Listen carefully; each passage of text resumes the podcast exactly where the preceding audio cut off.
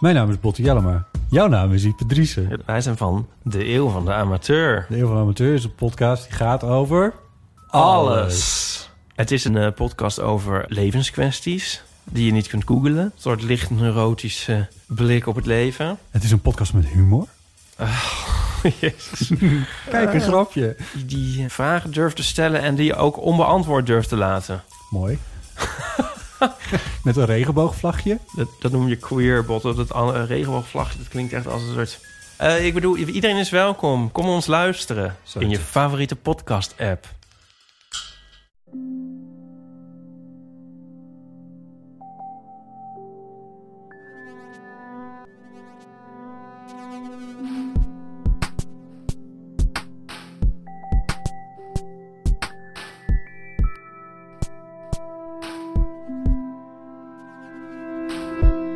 Ik ben Pieter van Relaas.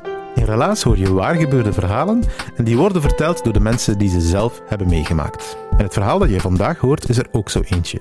Een waar gebeurd verhaal verteld door iemand die het zelf heeft meegemaakt, maar het is vandaag geen strikt Relaas. We stellen je met heel veel trots de podcast Stemkleur voor. Dat is een nieuwe podcast van de stad Gent, meer bepaald van de VZW in Gent. Die helpen nieuwkomers in Gent om zich te nestelen in de stad. En Relaas in Gent en productiehuis Chase Creative, we hebben samen een podcast gemaakt waarin we waar gebeurde verhalen laten horen van nieuwe Gentenaars. Mensen die van ver naar Gent komen om daar een nieuw leven op te bouwen met ambities, dromen en verwezenlijkingen, maar soms ook met wat tegenslagen, vervelende ervaringen en misschien ook wel obstakels waar ze over moeten. Je vindt ondertussen vijf afleveringen op www.stemkleur.be. Zijn de verhalen van Camilla, Galet, Karin, Harifa en Fatou. En de aflevering die we vandaag laten horen is die van Bardia. Bardia is bijna tien jaar in België, is gevlucht uit Iran en hij vertelt over de fysieke en mentale muren die hij op zijn pad is tegengekomen. Geniet van deze stemkleuraflevering met Bardia.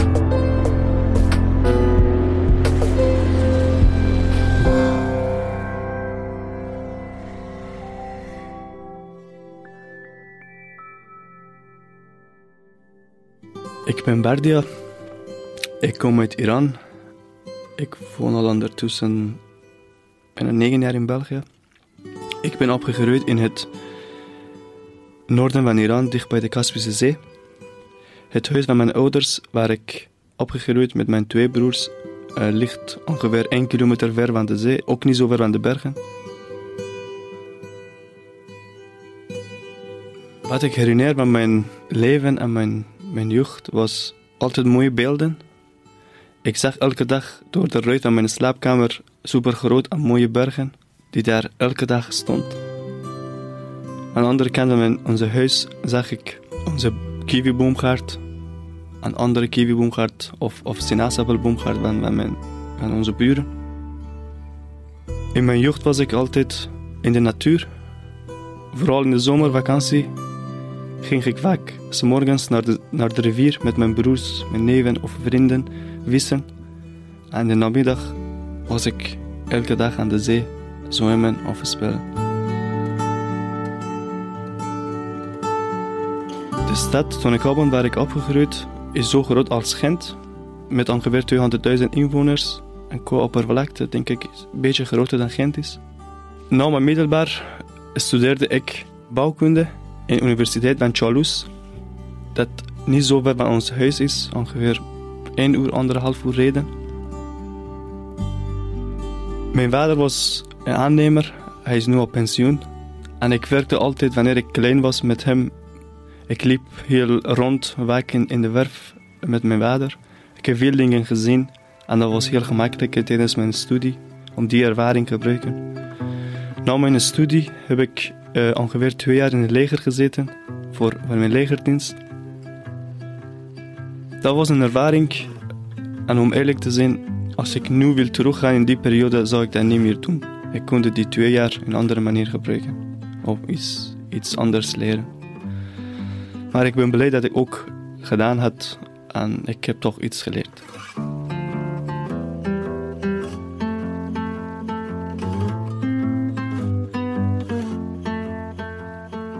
Na mijn legerdienst probeerde ik meer denken aan mijn leven.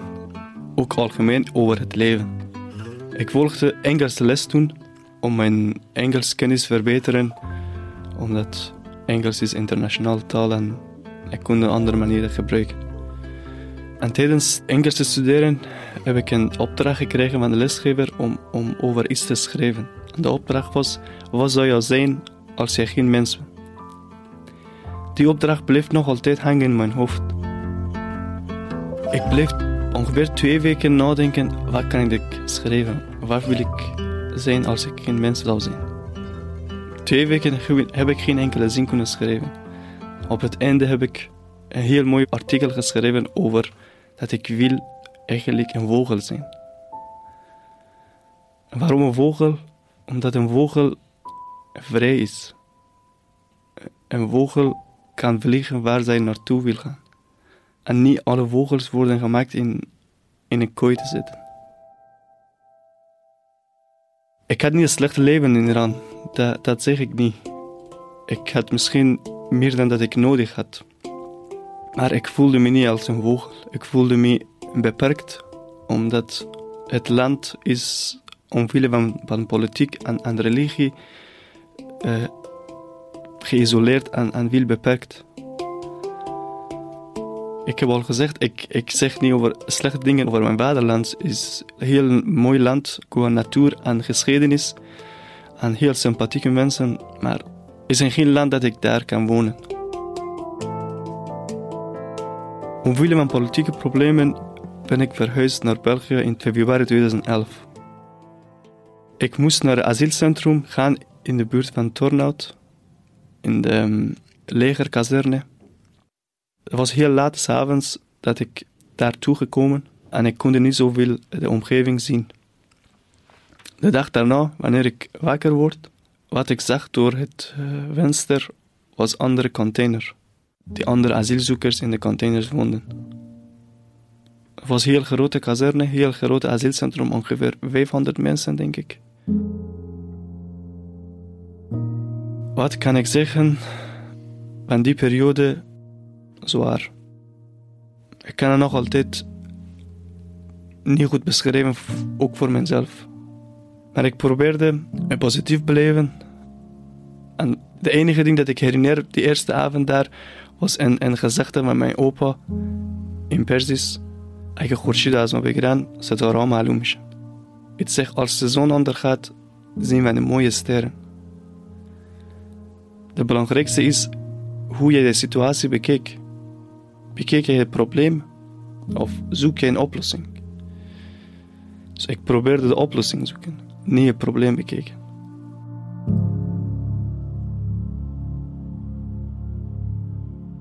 Omwille van verschillende redenen moest ik alles achterlaten: mijn huis, mijn familie, mijn werk, mijn vrienden, de bergen, de zee, de rivier, alles. Ik probeerde dat te accepteren en vooruit te gaan. Ik probeerde al vanaf heel korte tijd in een asielcentrum om mezelf bezig te houden met Nederlands. Omdat ik besef dat is de basis en het belangrijkste ding dat ik hier kan doen. De taal te leren. Kon toen niet naar Nederlands les gaan omdat ik geen papier had. Omdat ik uh, niet kon inschrijven. Maar via via, omdat een andere begeleider in het asielcentrum kon mij helpen naar de school gaan. En ik was de eerste persoon van het asielcentrum naar de school ging in Tornhout. Dat was de enige afleiding dat ik kon vinden van die moeilijke situatie. En ik heb ook iemand in het asielcentrum leren kennen die mij altijd gesteund in elke situatie. Hij was een begeleider die daar in nachtploeg werkt. Hij was een heel sympathieke man, heel, heel grappig. Hij maakte heel, heel grappig tijdens de avondeten, wanneer hij koffie en thee in de zaal brengt. En hij roept altijd koffie, thee, whisky, vodka. En iedereen begint plat te lachen, terwijl iedereen wist dat uh, alcohol uh, verboden was in het asielcentrum. Maar iedereen begint te lachen. En ik zeg, kijk, er zijn misschien 50 of 20 verschillende nationaliteiten hier samenwonen en iedereen begint met een mop. Dus mens is overal hetzelfde.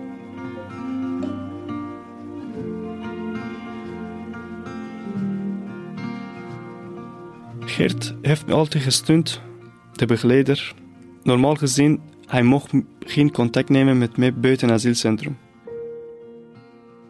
Elke avond wanneer hij in andere afdeling werkte, die, wij konden daar spelen, kaarten spelen of pingpong of an- andere spelletjes, ging ik altijd met hem praten.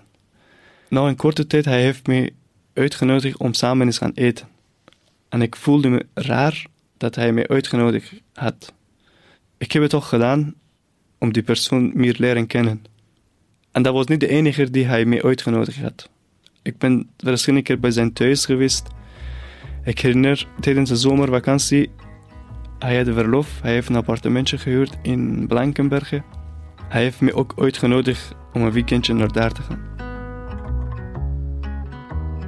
Hij heeft ticket gekocht voor, voor mij en een maat van mij die ook in het asielcentrum was, van, van Iran. Wij gingen een weekend naar Blankenbergen. Dat was heel, heel fantastisch en mooi weekend. Vooral voor mij, omdat heel veel herinneringen terug naar boven kwamen. De zee is overal hetzelfde, is, is zee. Ik kan niet andere naam zeggen.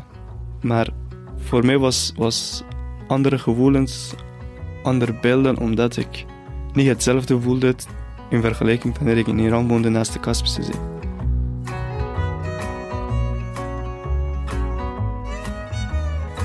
Geert heeft me ook op andere manieren gesteund. Hij vertrouwde mij wanneer ik naar Nederlandse les moest gaan, s morgens vroeg. Ik kon niet ontbeten, omdat de ontbijturen begon later in het asielcentrum. Ik moest voor de ontbijt vertrekken. En hij maakte heel vroeg morgens een boterham voor mij en hangte gewoon een plastic zak aan mijn deur. Geert en zijn familie zijn nu mijn Belgische familie. Hij is nog altijd de eerste persoon wanneer ik een probleem heb, wanneer ik een, een belangrijk gesprek of, of, of een beslissing wil nemen. Hij is de eerste persoon dat ik overleg en bel. Misschien kan ik hier iets tegen hem zeggen. Bedankt Geert. Ik vergeet nooit wat jij gedaan hebt voor mij.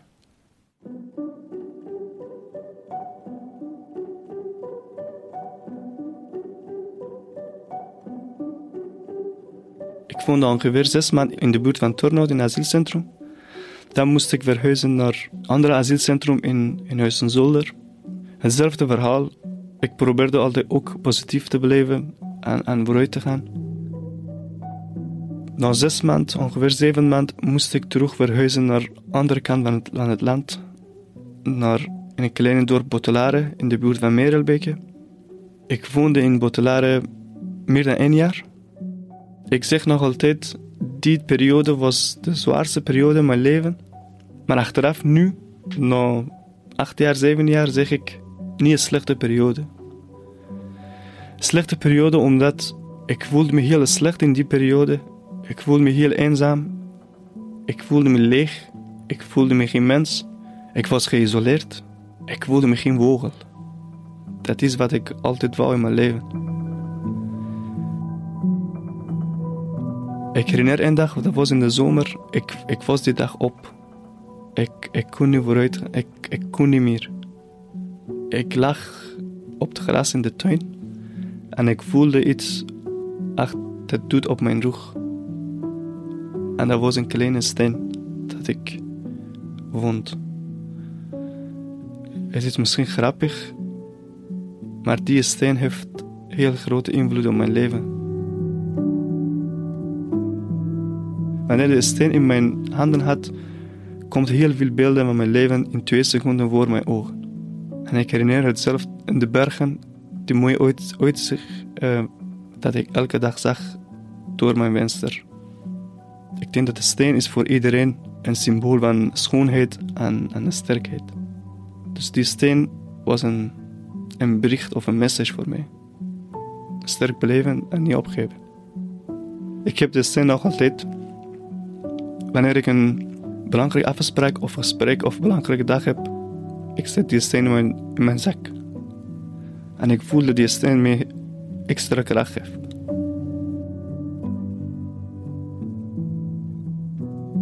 Na die dag uh, ging wat beter. Ik kreeg mijn verblijfsvergunning in, en ik ben verhuisd naar, naar Gent. Ik begon hier Nederlands te studeren in het talencentrum, wat heel moeilijk was voor mij. Ik heb mijn best gedaan, maar dat lukte niet supergoed. Mijn diploma van Iran, van de Universiteit van Charles, was niet erkend en ik heb besloten dat ik wil terug gaan studeren. Maar ik moest alles opnieuw doen. Maar ik had die bewijs van, het talencentrum nodig, van de vijfde niveau, om kunnen verder te studeren. Maar ik kon niet slagen voor dit niveau.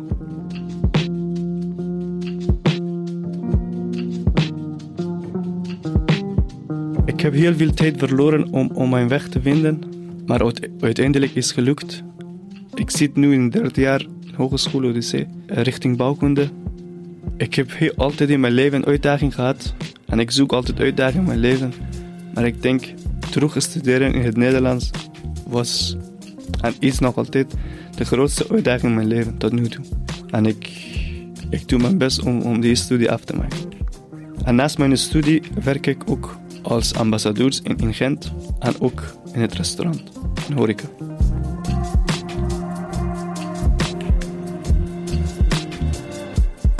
Ik ben heel dankbaar en, gelukkig dat ik die, die organisatie en die werk heb. Omdat die mensen hebben me altijd vanaf het begin vertrouwd. En ze hebben me kans gegeven om, om mezelf kunnen te vinden. Vooral voor- bij, bij in Gent. Ik zeg mijn verhalen en ik probeer andere mensen motiveren en een duwtje doen om te zeggen, het is mogelijk. Blijf maar vooruit te gaan, niet opgeven. Ik herinner, tijdens mijn studie in Iran ging ik in ehm, een, een paar dagen op vakantie in het westen van Iran om mijn tante te bezoeken. In die regio ligt heel veel bergen.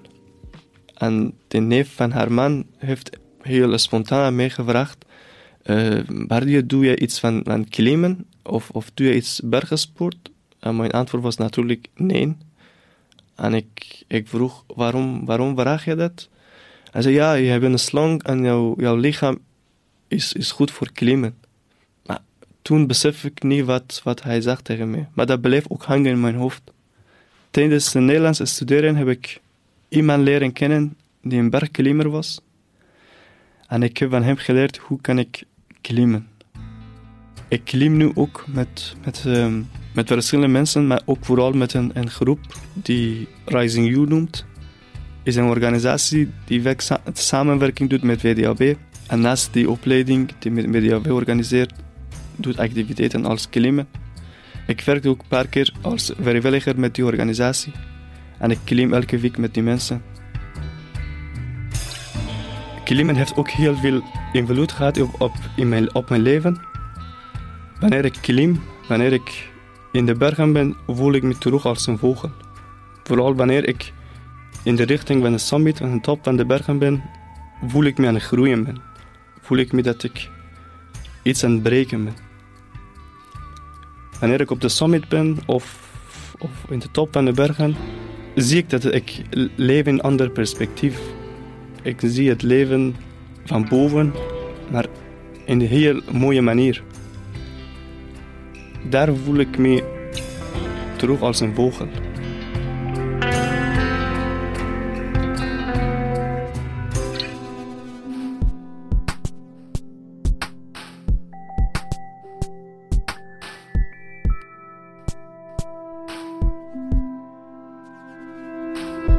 Dat was het verhaal van Bardia. Hij heeft het verteld in Stemkleur, dus de nieuwe podcast van In Gent. Met waar gebeurde verhalen van nieuwe Gentenaars.